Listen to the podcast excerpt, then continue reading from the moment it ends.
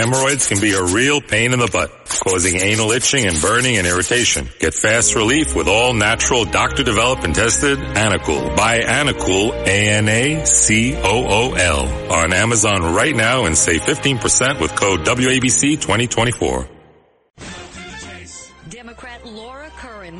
First woman elected county executive on Long Island, breaking a glass ceiling and vowing to break with the past. Laura Curran joining us live. It's Cut to the Chase with Laura Curran. Entertaining and informative. Thought-provoking conversations that get right to the point. Observers say her future is bright. Here to tell us more about it, Laura Curran. Now here's Laura Curran. Hello, everyone. Happy Sunday afternoon. Uh, we have so much to talk about. There's so much that seems to be happening all the time. So we really are going to be cutting to the chase. I'm happy to say that I am joined in the studio by Michelle Caruso Cabrera. Hello. Good good afternoon. Great to be here. Well, you may recognize that voice from CNBC. She's been on that network for 20 years. She just got back from DC, so we're going to get into what's going on there. And like me, she is a journalist that became a politician that became a journalist again. Yes, exactly. uh, we're also going to catch up with other DC news with Real Clear Politics White House correspondent Phil Wegmann. Uh, he recently ventured outside the Beltway to cover Nikki Haley as she tries to get attention with all this Trump stuff happening. And then we'll get the latest on the budget battle upstate in Albany from Albany reporter for New York Post, Zach Williams. Bail, housing, top new judge. Uh, it's all much more s- suspenseful than my favorite TV show, Succession. But first, we have a little cut for you. Mr. Bond. James Bond. Well, James Bond, maybe not. He is a low level tech support guy. Massachusetts Air National Guardsman Jack Teixeira, 21 years old. He was charged last week under the Espionage Act for posting top secret intelligence information on Discord, which is a social media platform popular with video gamers. Um, I actually asked my daughter about this. She's a 17 year old and she knows all about Discord. So I got the information there. Uh, the leaks were disclosed, uh, disclosed top secret assessments of the war in Ukraine, information on the Russian military, along with top secret intelligence about South Korea, North Korea, the Mossad, which is Israel's intel agency, Iran, and much, much more. So, to help us understand how such a thing can happen, I reached out to Brian Rose. He's a former federal prosecutor in the Eastern District of New York. He's a cybersecurity expert and founder of Tower Square Consulting. Brian, welcome to Cut to the Chase. Thank you, Laura. Thank you for having me on today. So, were you surprised that this was an internal leak and not a foreign agent or entity? I'm not surprised. You know, the United States has a history of these kind of leaks, and I think it really points to something that those of us in the cybersecurity field appreciate that I don't think the general public necessarily does, and that's that you know, cybersecurity is not always just protecting against hackers from outside and, and, foreign governments. It's also a problem of insider access to information. In fact, that's what we see in either these government leaks or big corporate leaks. They're frequently a result of insiders who have justified access to the information but are using it in an unauthorized way. So this information bounced around various chats and threads for a couple of months before it was discovered. Were you surprised, as someone who's done this work for a long time, that such a leak could happen and kind of percolate out there uh, for that amount of time? So I was shocked by a couple of things. Um, one is that, as you mentioned, a, basically a low-level tech support person in the Massachusetts National Guard had access to this kind of information in the first place, right? Um, Mm-hmm. Um, war in Ukraine, South Korea, North Korea, the Mossad. These are the kinds of things he sh- didn't need access to to do his job, and it will be a real question down the road as to why he had this information. So I was certainly shocked by that. I'm also shocked by, as you mentioned, the fact that it wasn't discovered for up to two months after he posted it. And, and one of the reasons I'm shocked about that is in looking at the the way they had set this up, he was essentially um, accessing and printing information off a very sensitive database the the fact that he was printing that information was recorded in the print logs and nobody picked up on it. That's the kind of thing that you, you have very sensitive information you're allowing people to print, but certainly somebody should be reviewing that, and that should have been a huge red flag immediately. So it is somewhat shocking. He was able to print that information, Hmm. carry it outside of the Massachusetts National Guard to his house, and upload it to the internet with nobody being uh, any the wiser. Hi, it's Michelle here. Another question getting to the heart of why did this kid have this information? Um, I heard a report on CNBC that actually he'd been able to access the info for two years. That means he would have been 19 years old when they gave him this access. Why do so many people have clearances like this? Well, it, it's a little, it, it is a little shocking. I think in context, there there are a lot of people who need information like this and are going to have justified access to it.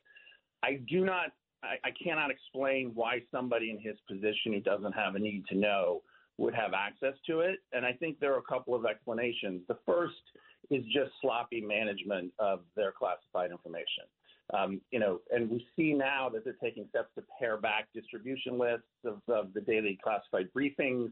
I'm sure they've restricted access to this system. But what happens over time, people are granted access and more people request access and they're given access and people aren't actively managing those distribution lists and those access controls, partly because it's a huge logis- logistical job. And so my guess is this is something that slipped through the cracks. For some reason, he was granted access and nobody at any point picked up on the fact that this is a person who should not have this access uh, and should should be denied access to this kind of information. Um, it will be interesting to see what comes out of the investigation as to the fact and circumstances of this case. But I think probably in their review, they're figuring out right now you're going to have a lot of people like this who should not have access to the information, but because of either loose controls or because of just the logistical task of going through and mapping out who should have access to classified information, these things can fall through the cracks. So, Brian, in this brave new world of ever expanding tech, uh, ways of sharing and disseminating information are becoming more more diverse, more complicated, more difficult to track. So, folks like you are going to be busier and busier, and always having to evolve to keep up with bad actors. How do you stay on top of it all? It, it's very difficult because you know what happens is as you start to understand the way um, different attackers are working and the different problems, and you fix those holes, they're already on to working on new vulnerabilities. And so uh, it, it's constantly staying on top of things and in front of things. I think one of the key things, though, is you're not always going to be able to keep people out, whether because you have a very sophisticated outside entity who hacked its way into your um, network, or in this case, because somebody from inside has access to the information. The bigger problem is you have to make sure that if that happens, you catch it quickly so you can mitigate the damage.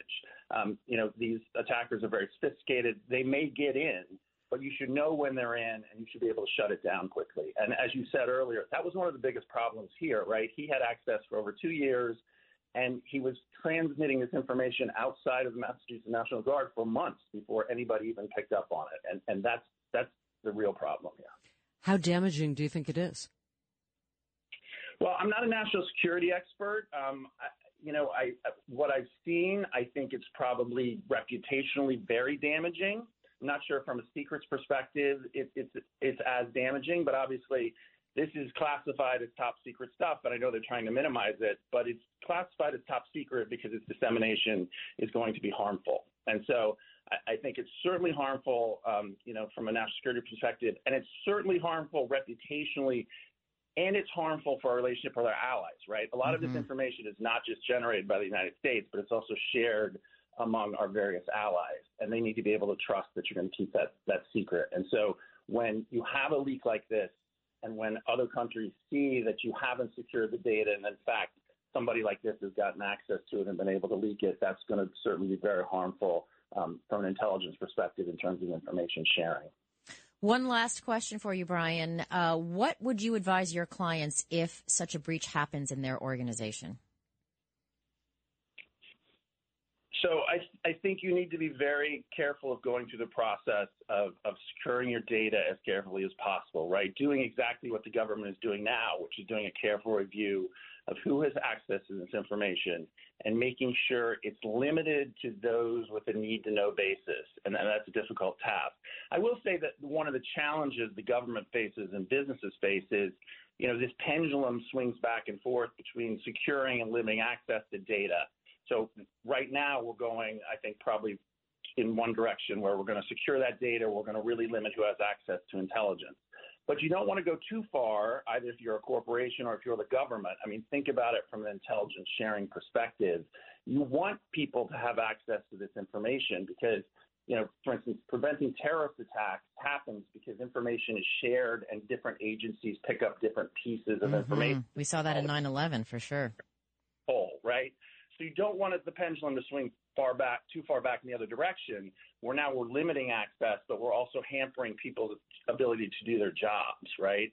Um, and so I think you know walking that line is one of the most difficult things we try to help um, you know companies and governments do in these situations. Brian Rose, former federal prosecutor here in New York, cybersecurity expert and founder of Tower Square Consulting. Thanks so much for coming on Cut to the Chase. Thank you so much for having me. You are listening to 77 WABC. I am Laura Curran. This is Cut to the Chase. I am in the studio with Michelle Caruso Cabrera. And later on in the show, if we got time, I want to hear from you. 800 848 9222. So, Michelle, I was looking at your Wikipedia page, and you and I have so much in common. We were born in the same year, both journalists turned running for office, sort of back to journalism, active in boards and many other you, things. You actually won an election, more than one. but you, you know what? You didn't do badly. So when I first met you, it was in 2020. It was mm-hmm. about a week before the world shut down. We were probably one of the biggest super spreader events on the planet, yep. which was AIPAC down in DC. And you were running in a yes. primary against AOC. So yes. I was really interested to meet you and talk to you. Um, didn't go great. No, I lost. Yeah, but that's okay. And then you ran for controller in the primary, and you were actually, I just learned this today. Our mutual friend told us this. Uh, you were the top uh, Latino vote getter in all of the races that were going on in 2021 in New York City. So yeah. all everyone, a million people running for mayor, for controller, for public advocate, and everything else. Uh, do you think your AOC uh, challenge helped your name recognition? For the second race in 2021? Oh, it helped in all kinds of ways, right? You, the first time you run, you learn so many things. So the second time you run, you feel much more comfortable about running. Yes. And, yeah. um, yeah, and I know people had a very clear view of w- what I stand for, right? I, uh, I want a New York City that is welcoming to all, that is welcoming to business, uh, that will be a, a, city that has prosperity and safety at the same time. These were all messages that I gave in my first race and also did in the second race. So I, I came in third out of 10. I came in second in the Bronx, only 5,000 uh, votes behind the uh, top vote getter in, in, the, in that particular borough. And actually, you know, Andrew Yang was on TV every single day running for mayor, and I got more votes than he did. Which is amazing. Plus, he had also run for president. And he had run for president. He had $7 million. I only had $2 million. Wow. I had 165,000 votes in that race. Uh, now, you're the kind of Democrat that I, I, I find as like a safe space for me. pro business, pro, pro public safety. Yes, big net, help everybody. Yes. Uh, so I, I, find that we're, especially in New York, we're not doing so well these days. Us moderate Democrats. I think we're coming back. Yeah. So first of what all, what makes you think that? Well, Eric Adams won. Yes. Right. I he did. He was, you know, he as ran, a pro. Yes. Yep. As a pro business and public safety being extremely important. Uh, at the same time, being inclusive, making sure that we leave no one behind right. as the city comes back from the pandemic. So I, I, I think the pendulum is swinging for sure. Um, you know, it's uh, we've seen some races that got a little closer than some people might have expected. Yeah. Uh, so perhaps you know there's a, a realization that the party uh, needs uh, to focus on moderates. So I just want to switch gears. So you uh, have been working at CNBC for 20 years, and you were just down in D.C. covering the IMF. Uh, are we heading for a, recession? So that was the big question. So I'm a contributor at CNBC. I was full time yeah. for more than 20 years, right. and now I'm, you know, call it part time. Which is kind of perfect. Yeah, yeah, yeah, yeah, I'm on like once a week. Um, so the International Monetary Fund has a big uh, meeting twice a year, and there's always a dominant theme or question. And there were two things that were asked over and over again: Are we headed toward a recession, and are we headed toward war? Um, and so um, I think there's a lot of optimism that we aren't going to have a severe reception, uh, recession, but increasingly there's a belief that we are going to have a recession, which means a Mm. decline in growth, a decline in jobs, etc. Yeah, I feel like we've been waiting for this recession for quite a while. We have Talk about suspense. We have a lot of uh, people, Americans and New Yorkers, had a lot in savings uh, because of the pandemic. One, they couldn't spend a lot, right? We couldn't go out, we couldn't do anything. Uh, there was a lot of help from the government to, to incentivize people to stay home, to not spread. Uh, but that money is running out, and now interest rates are rising Hmm. uh, much higher than a lot of people had anticipated, and that really crimps the economy. I'm Laura Curran. I'm talking to Michelle Caruso Cabrera, and you are listening to 77 WABC. What do you think New York can do to be more business friendly now? It would help if we uh, didn't have quite so many regulations that make it so hard to get Yeah. started, to Well- get things built, to get things done. And that might even get more complicated. We're going to talk to Zach Williams, New York Post Albany reporter. I mean, there's a lot of stuff in this budget that could make make business much harder than it is now. Yeah, and, and there's also things where she's trying to make it easier to build. Yes, Th- that would be really That's true. important. That We you talk need about she more being housing. Governor right. Hochul making it easier, cutting some of that red tape to, to so that yeah, things don't get mired. We, yes, but we should we should be leaning into those things that help uh, business create jobs, not things that hurt business and stop them from.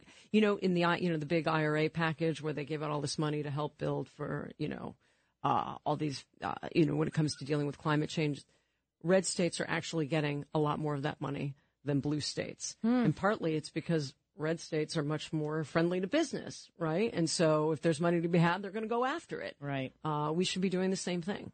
Interesting. Not as much regulation. Uh, so back to politics. Do you think that you would ever run again for something? You know, I'm I'm very committed to public service. Yeah. I uh, you know, I've been on the board of the Ballet Hispanico here in New York City for more than 20 years. I'm the Mm. president of that board now, and Mm. uh, I do a lot for Mana of Life uh, up in the Bronx, which is a wonderful food pantry that feeds like 300 families Wow. every month. So I'm very committed to public service. I think at this point it would probably be uh, an, in an appointed position, not necessarily Yeah. running again. I've Yeah. got some other things going on that you know I've I've got to make a choice one way or the other. So. Yeah. So it does you know you're the the woman who took on AOC in a Democratic primary. I don't even know if anyone primaried her this last time. Uh, do uh, what was that experience like? And also, is it something that you're sick of talking about? I mean, are you the go-to person for all things a- AOC? Um, so, you know, running your first race is hard, right? Uh, Scary. Yeah, yeah, yeah. It's scary, but, um, and then the It pandemic. takes balls. I'm glad you said that, but yes, I agree. Cojones, you Yeah, know? cojones. Um, so I, I, uh, the pandemic started a month after I announced. So that was Oh, God. doubly hard. Oh my god. So everything about it was hard. So everything but you by know, Zoom. she ended up having to spend 10.2 million dollars in that race against my 2.7. Hmm. Uh, so we really forced her. And, and the other thing is she started to come home, you know, because she had run saying, you know, that the previous occupant of the position was never there. yeah. And then guess right. what? That was her whole raison d'etre. Right, right, right, right. And then she did the same thing. And so now she's much more committed to actually doing things in the district, uh, opening up different offices that she hadn't done before. So Yeah, and I saw you had a, an op-ed in the Post a Yeah. few months ago about that same issue. Yeah. Uh, and she's been taken to task by some fellow progressives about the same. I Yeah. I remember Jessica Ramos, the state senator, said it would be nice if you breathed our air. I was like, damn, girl. well, well, you know, she got that line from Where? that, from AOC because that's what she said about. Oh, I didn't know that. Yeah, he doesn't breathe our air. He doesn't drink our water. Oh, touche. His children don't go to our schools. That's what she said. Wow. Wowie. So, um, are you follow? So you were also defeated by Brad Lander, who is the AOC and Elizabeth Mm-hmm. Warren endorsed controller. How do you think he's doing? You know, I think he spends a lot of time focusing on issues that are less germane to what the actual job is. You know, It's kind of a nebbishy, nerdy job. It's Yeah, I mean, money. you're literally the oversight person for the spending of the city and the accounting uh, that happens, and um, we need to really be thinking about what happens if we have a recession, Mm-hmm. and how are we going to deal with the fact that there's going to be la- less tax revenue. You know, we we thank goodness that Joe Biden won for a number of reasons, including that New York got a lot of help Mm. during the pandemic. And if he hadn't won, we wouldn't have. Hmm. And we'd be in dire economic straits. But now that money is starting to run out. So we really need, you know, we've already seen the city struggling with, okay, what are we going to do with the budget? Um, so we need to be very focused on how do we spend in a way that doesn't leave people behind, uh, that makes sure that we take we take care of the most vulnerable, but at the same time grapples with the fact that there's going to be less money. Right. Right. I mean, you are right about Joe Biden, and I, I mean, I can tell you that as county executive, uh, Chuck Schumer fought for money for local municipalities, and Nassau County really got some good money that we needed. You know, we were pretty much right, right to the east of the epicenter of the crisis at the very beginning, and it was, we were the sort of dress rehearsal for the rest of the country of what they had to go through. So, um, I have to say, I may not always say the nicest things about Joe Biden, but for that, I will always be grateful for my little county. And, and Schumer brought home the bacon. He did. Yeah. He did. You can say what you like about Chuck, but he brought it home. Yeah, And I'm, yeah. I am grateful for that. Yeah, and the city should be, and the, and the state should be grateful. Yeah. So, um, we got another senatorial race coming up. Uh, Kirsten Gillibrand is running. Uh, do you think she is vulnerable for a primary from the left or, or from the right or from the sort of more moderate Well, wing of the she's party? moved very far left, right? Mhm. So, you know, presumably she might have that covered. Um, you know, she's got to get out there early and with a clear message, and uh, we'll see. I mean, you know, I, you, you have to. You don't know if she's vulnerable until you know who's in the race. Yeah, that's right. All right, I think we might have to go to a break. So I we will come back. I'll come back with Michelle Caruso Cabrera. We're going to talk to Phil Wegmann. He covers the White House and lots of other stuff for Real Clear Politics. Thanks, and we'll see you on the other side. Laura Curran joining us live. It's Cut to the Chase with Laura Curran on 77 WABC. Laura Curran joining us live. It's Cut to the Chase with Laura Curran on 77 WABC. Hello, everyone. Laura Curran here. I have my new friend, Michelle Caruso Cabrera of CNBC, joining me in the studio. Hello, Michelle. Hello, always a pleasure to be here. Got a great voice. Thank you. Wow. Um, okay, so we want to hear from you in a little while, 800-848-9222. But first, we want to know what's happening in national politics. So we're going to go to the Real Clear Politics White House correspondent, Phil Wegmann. Phil, welcome. Thank you so much for having me. You got it. All right. So we're four months before the first GOP primary, which is mind blowing. I'm feeling that emoji of the exploding brain. Um, Phil, you've been following Nikki Haley around on the hustings, and I believe she's been in Iowa, New Hampshire, South Carolina. Um, and I'm interested to see she's getting a little more, uh, shall we say, cojones, uh, going going against Trump. And I'm always so interested to see these Republican candidates trying to thread that needle, not being too offensive to the base or to the man himself, but also wanting to show that they're different. How do you think she's doing?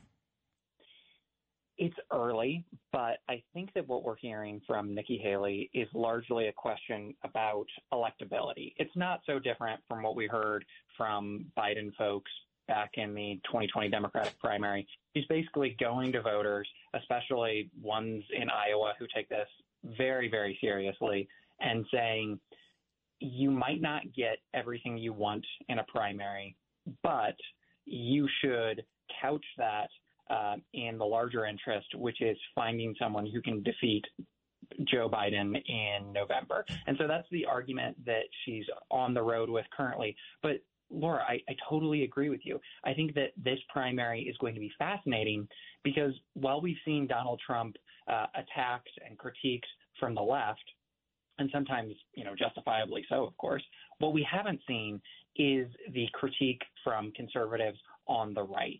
And they are absolutely tied up in knots about how do they attack the man without alienating the man's uh, supporters. It's going to be fascinating to watch. Yeah, and and I wonder if part of it is obviously they don't want to alienate the base, but they also don't want to become a target of his very effective and withering ridicule. Uh, Low energy Jeb never recovered. Are we going to have pudding fingers DeSantis now? I mean, who's next? He's and and the money that MAGA, uh, whatever the name is of the committee, is pouring into attacking DeSantis is really quite chilling. Absolutely. Um, I was not at all surprised to see Donald Trump's super PAC, MAGA Inc., go after Florida Governor Ron DeSantis as pudding fingers. And Did you see the ad? It's horrible. yeah, there, there's there's no um, there, there's no nowhere that they won't um, stoop, and I think that that was just a you know a hit that was designed to do one thing, not necessarily change the mind uh, of voters, but instead send a message to DeSantis, which is this is going to be ugly, mm. it's going to be difficult. Are you sure you want to jump in? Hemorrhoids can be a real pain in the butt, causing anal itching and burning and irritation. Get fast relief with all natural doctor developed and tested Anacool. Buy Anacool, A-N-A-C-O-O-L on Amazon right now and save 15% with code WABC 2024. She obviously has to get through a primary, but I'm, I'm thinking about uh, the general because, hi, it's Michelle here, by the way. When I when I'm speaking with folks here in New York City, um, a lot of my Jewish friends who are Democratic voters, hardcore Democratic voters, but they've grown increasingly concerned about the anti-Israel part of the Democratic Party, and see Nikki Haley and what she did at the UN, and and they and they wonder like, mm. wow, is she somebody who could be acceptable?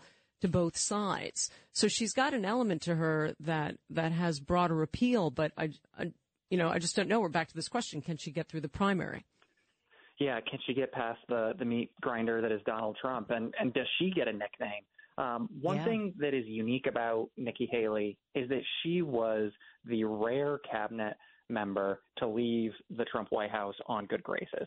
Um, she didn't get fired in the middle of the night. There wasn't a tweet. Instead, uh, he sent her off after a you know press gaggle in the Oval Office. And we haven't seen him go after her, you know, that hard yet.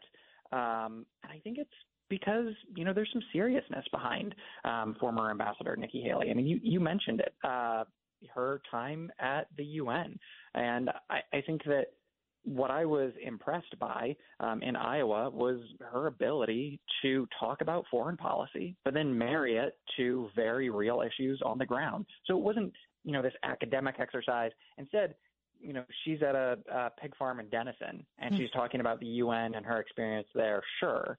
But it's in the larger context of, hey, I want to stand up for pork producers in this country.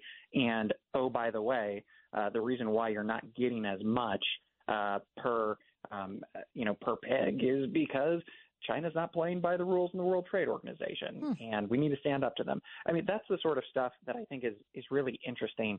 She ha- she is very good uh, when it comes to retail politics. Uh, I saw more than one voter just get absorbed, um, you know, during the uh, the photograph portion of these events, and she really relates on a, a personal level.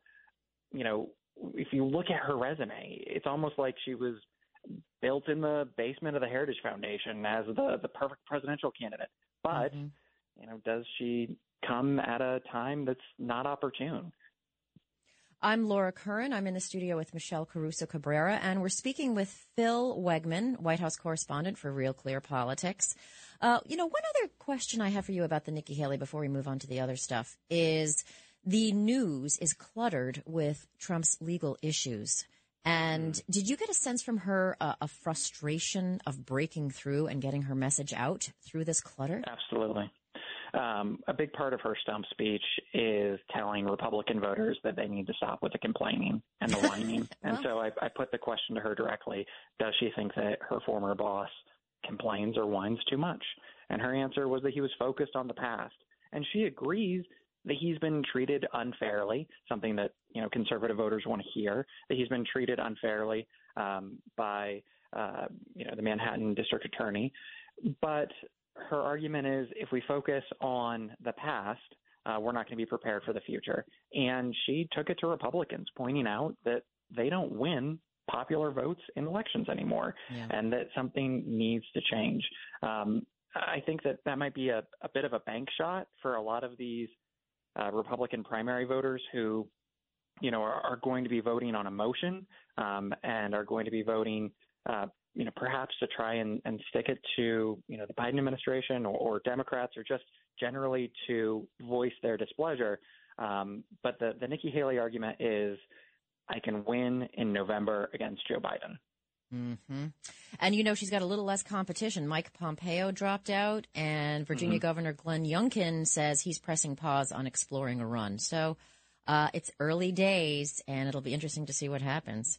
Now, I have a question for you. So when you're when you're not traveling around following candidates, you're one of those people sitting in the White House briefing room.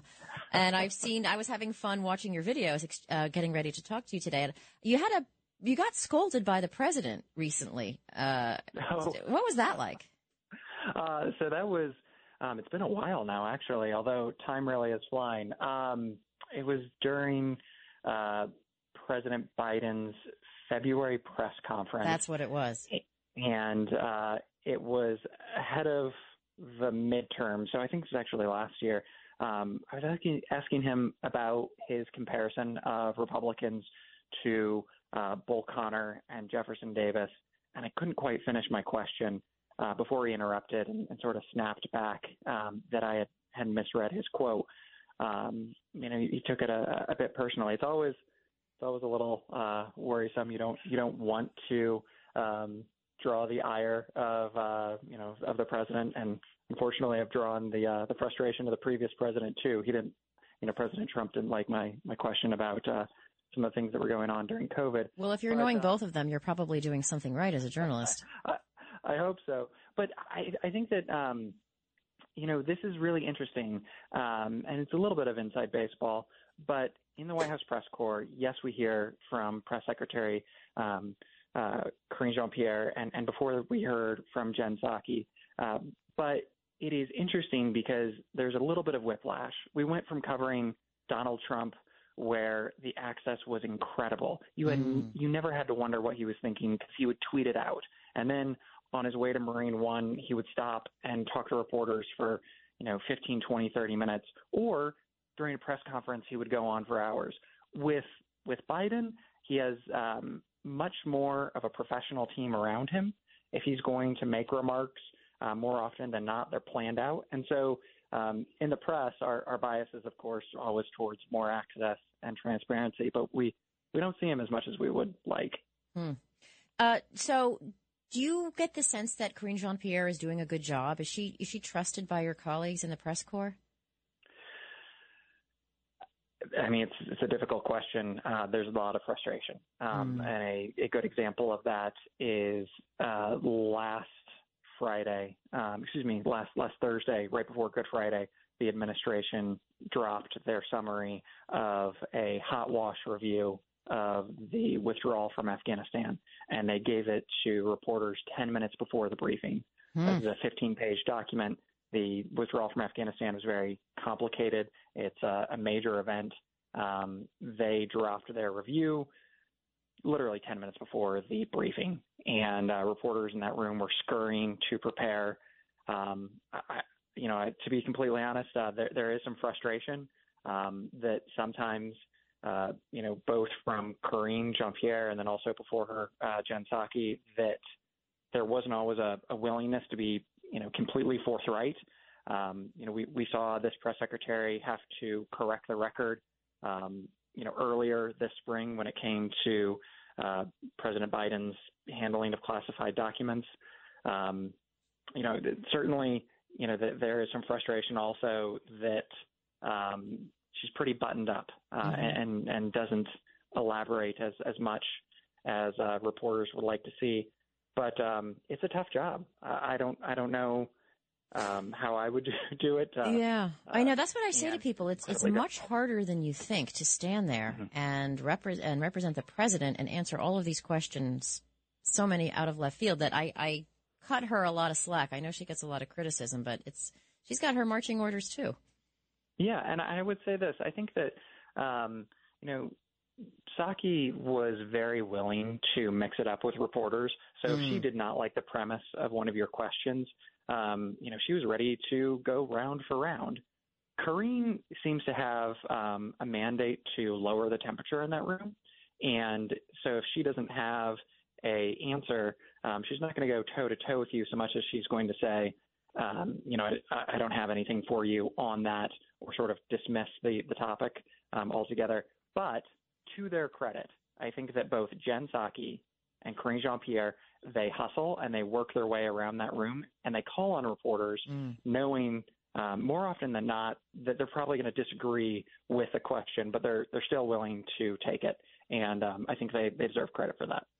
uh, you weren't around during the times when these weren't carried live. Uh, I'm assuming that you know you're younger than that, but I wonder if a lot of this has changed because they're carried live on TV. Everything is a performance. The reporters are performing. Mm-hmm. You know, there, I think mm-hmm. there was a time when these were meant to be real information delivery mechanisms, mm. uh, because you didn't have instant access on email. I mean, there was a time when email didn't exist, right? I mean, you did this, you came to these events as a reporter to get information, and now it's more. I don't know. I feel like sort it's turned into something else. It's yeah. performative almost. And I would imagine you don't go out for a drink with the sources and hang out with them like you used to because everybody has to be so guarded in this age of Twitter and and t- cell phones. So when I when I started this job in 2019, one of the first things that I did is I called as many former press secretaries as I could to get a sense of how that room operated. And this was when uh, Sarah Huckabee Sanders was just not doing a daily briefing. Trump had uh, dismissed them, and I think that you know for um, five or six months there wasn't any daily briefing in that room. There was even dust on the podium, and their excuse was that reporters were misbehaving. But you're you're absolutely right. I mean, when the cameras are off, it is much more of a factual exchange. You know, I need this information you know, when is the president going? Uh, where is he going? What is he doing? That sort of thing. But um, I was talking to Mike McCurry, who was President Clinton's press secretary mm-hmm. uh, in the lead up to the Monica Lewinsky scandal. And he told me that he knew the moment when things changed uh, completely was when his mother called him and told him that he was sweating uh, on air during wow. the briefing. He didn't know that she was watching live because um, he didn't know that the cameras were, were, were live. Um, but but in that moment, you know, he he draws that as sort of the delineation of of when things change. And I think the other thing is that there are cameras in that room, and they're not pointed at the press secretary. They're pointed at the reporters. Yeah, it's weird. And so when you go into that room with your question, you know, yes, you want the answer, but every reporter in that room knows that not only is their editor watching, but also their family and friends might, you know, catch a clip, um, that their sources are paying attention, that, um, you know, bookers and producers are also tuning in. And so it, it becomes less of a, all right, I need this information to file my story on deadline. And instead it becomes, look, I, I have to be performative. I have to show that I'm, you know, speaking truth to power. Real Clear Politics White House correspondent Phil Wegmann, I want to thank you so much for joining me and Michelle on Cut to the Chase. So much. All right. And after the break, we're going to zoom in a little bit and talk about New York, what's going on in Albany with the budget with Zach Williams of the New York Post. This episode is brought to you by Shopify. Forget the frustration of picking commerce platforms when you switch your business to Shopify, the global commerce platform that supercharges your selling wherever you sell. With Shopify, you'll harness the same intuitive features, trusted apps, and powerful analytics used by the world's leading brands. Sign up today for your $1 per month trial period at shopify.com slash tech, all lowercase. That's shopify.com slash tech. Observers say her future is bright. Here to tell us more about it, Laura Curran. Cut to the chase with Laura Curran. Cut to the chase. Cut to the chase with Laura Curran on 77 WABC.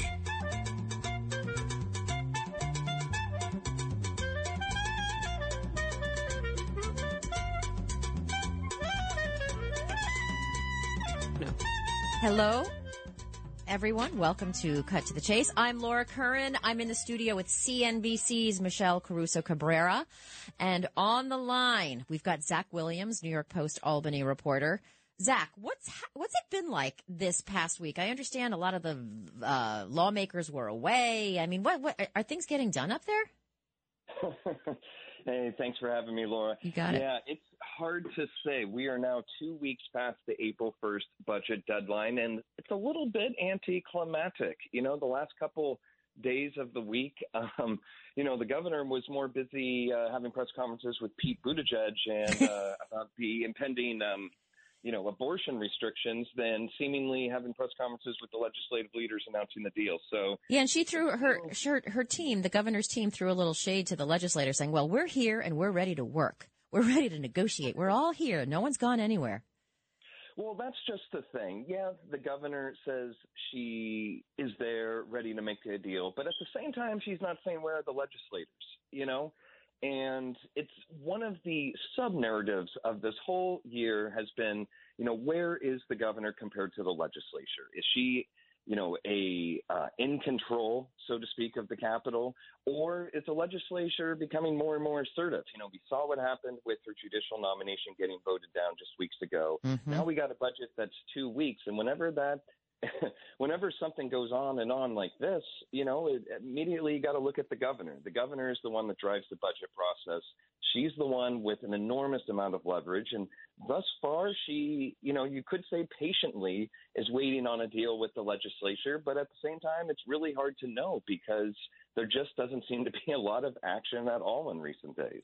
So, speaking of assertive legislators, there was something on your Twitter feed that I don't know. Maybe I'm just old fashioned. I don't know why this didn't get more attention. Uh, it was Jabari Brisport and a bunch of other legislators banging on a box and chanting, along with protesters, tax the rich, tax the M- mother effing rich, over and over. Like, it, I don't know. It just didn't seem very statesmanlike to me. Is this a normal occurrence, or did that seem odd to you? Well, I think what we're seeing from like the Democratic Socialists is a lot of kind of the you know tactics, if you will, that we've seen outside of the Capitol in recent years. You know, street protests, occupation, sitting down, you know, profane chants, even. You know, are more and more coming into the Capitol itself. You know, we've seen that in past budget years. You know, last year they hung out in the War Room, which is just outside of the governor's office, and year before they did something similar. And, you know, we've seen that. You know, I think we're seeing, we, we haven't seen as much from the political right, but then again, it's Albany, you know, where they're just kind of a little bit more off to the sides. But I, I think you rightfully are seeing that, you know, a lot of these activists that become legislators bring what you know activist type approaches to uh, issues like this. Right. It's you I know, guess it's a natural evolution. Th- they're more into government than they are into governing. Well, everybody's got a role to play, Yeah. and you got the three leaders, and you got you know inside, especially the the Democratic legislature, you know the Assembly and the state Senate supermajorities. You have a leftist faction that wants things to go their way.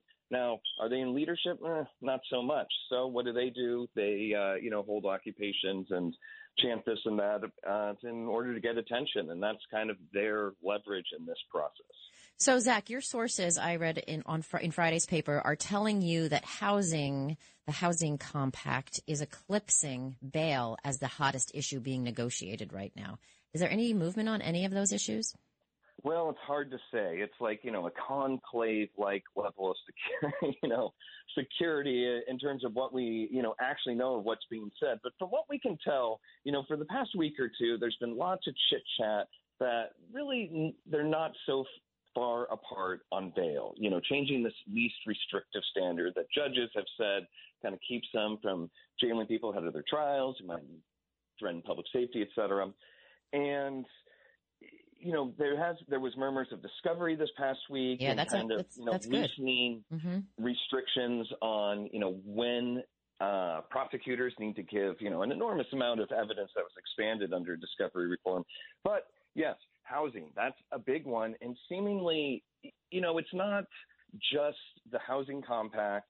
You know, there's a lot of other things that you know. Uh, Carl Heastie said at the beginning of the week that legislators want too. You know, rental assistance for NYCHA housing. That's a big one for New York City legislators in particular. So And good cause eviction is that is that on the table as a negotiation pawn? Well, that's going to be a really good question to ask on Monday Mhm. because you know we haven't seen. Um, you know, I, I believe it was last Monday, or yes, last Monday. Um, one of the legislative leaders, I think it was Andrea Stewart-Cousins, at a press conference. Next day, Carl Heastie, or maybe it was the other way around. And you know, since then, we haven't really heard much from them. Haven't heard much from the governor except a few quick questions at press conferences. So it's just like you know, I said earlier, a bit anticlimactic. It's kind of hard to believe that Hmm. the budget is two weeks late, and there's just not really a sense of urgency, Yeah. at least from where I'm sitting in the Capitol. Yeah, that's odd. So, uh, something that your paper had on the front page today was Judge Rowan Wilson is set for a vote tomorrow, Monday, uh, to be approved for the top judge position, the one that they dinged Judge Hector LaSalle for. Um, however, there is something in your paper on the front page about him tossing a rape conviction because of a delay in getting DNA evidence. Now, I don't know if this this could have been completely legit and he had to do it and he had no choice. But it makes me wonder if because of the increased politicization of the judicial system in general, I mean, all judges are going to have to make some difficult call that's going to annoy someone, a politician at some point. Is this is this ever going to end? I mean, it seems to be really hard to pick people to run the courts. Well, you know, there there are some um, important differences, certainly, with the reception that Hector LaSalle got. Um, yeah, well, know, from the legislature, that's for sure. From the legislature, especially from organized labor, um, you know, from the get-go, you know, the and it kind of went on for weeks and weeks. Whereas this process, you know, the governor announced her pick like last week or something. And now we're already getting to a confirmation hearing. Some of that had to do with just kind of the legislative schedule. You know, Hochul announced it in December. Legislature wasn't in Albany, although that didn't stop them from coming back up here to give themselves a pay raise. But um, you know, there were several, what, four, four or five weeks before there was uh, confirmation. This, in this case, it's going to go quick. You know, a lot of the key leaders have already said they like this guy. Some might say that the whole point of this is to overthrow the congressional lines and oh. you know, tip the balance of power in Congress once that redistricting case makes its way through the courts. So, wow. you know, there's a lot of a lot of chess pieces on the board here. But, you know, if if you need one more sign that the budget isn't being going to get passed when that extender expires on uh, Tuesday, it's the fact that they're having confirmation hearings. yeah, right. Yeah, so what, there you go. The, um, key to all this uh, is the role of Senator Gianaris, right? Well, Senator Gianaris's uh, press release right after the Rowan Wilson pick being announced, you know, indicating, uh, you know, his support basically for this nomination, you know, really showed that there wasn't going to be a big fight on Rowan Wilson, and why should there be? You know, he has what some would say is a uh, liberal jurisprudence.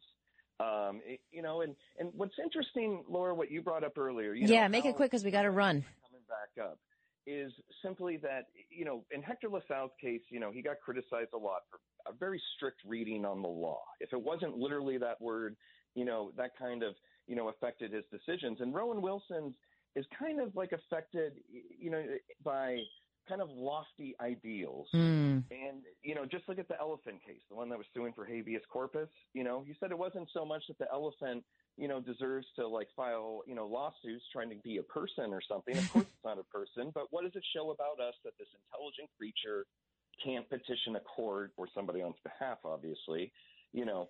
Um, so, Zach, we're going to be watching all of this. I would love for you to come back when the sausage is made, uh, and keep, we'll keep following you on Twitter and reading you in the post. Thanks a lot, Zach. All right. After the break, give us a call, 800 848 9222. We want to talk to you.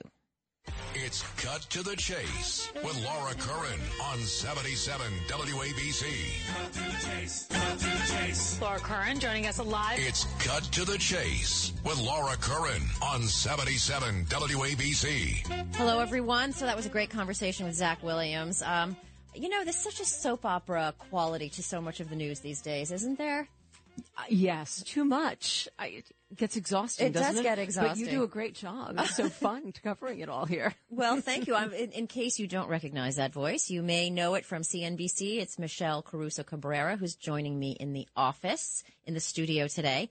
All right, we got time for your calls. We're going to get right to it. Uh, Jimmy, Nassau County. Hi, Laura. How are you? I'm wonderful. How are you?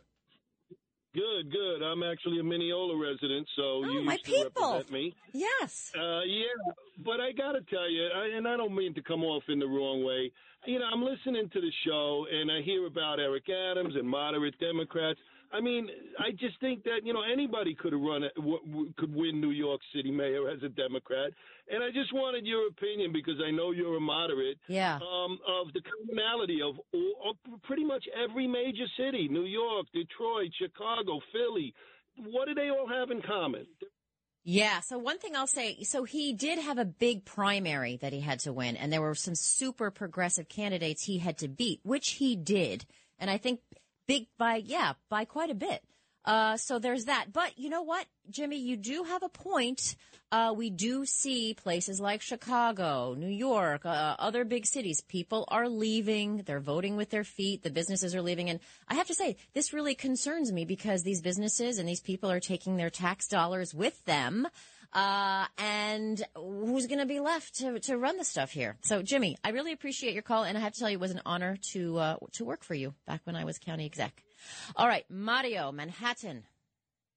Hey, Laura, keep up the great work. I'm going to hit you with some quick, rapid fire, then you respond.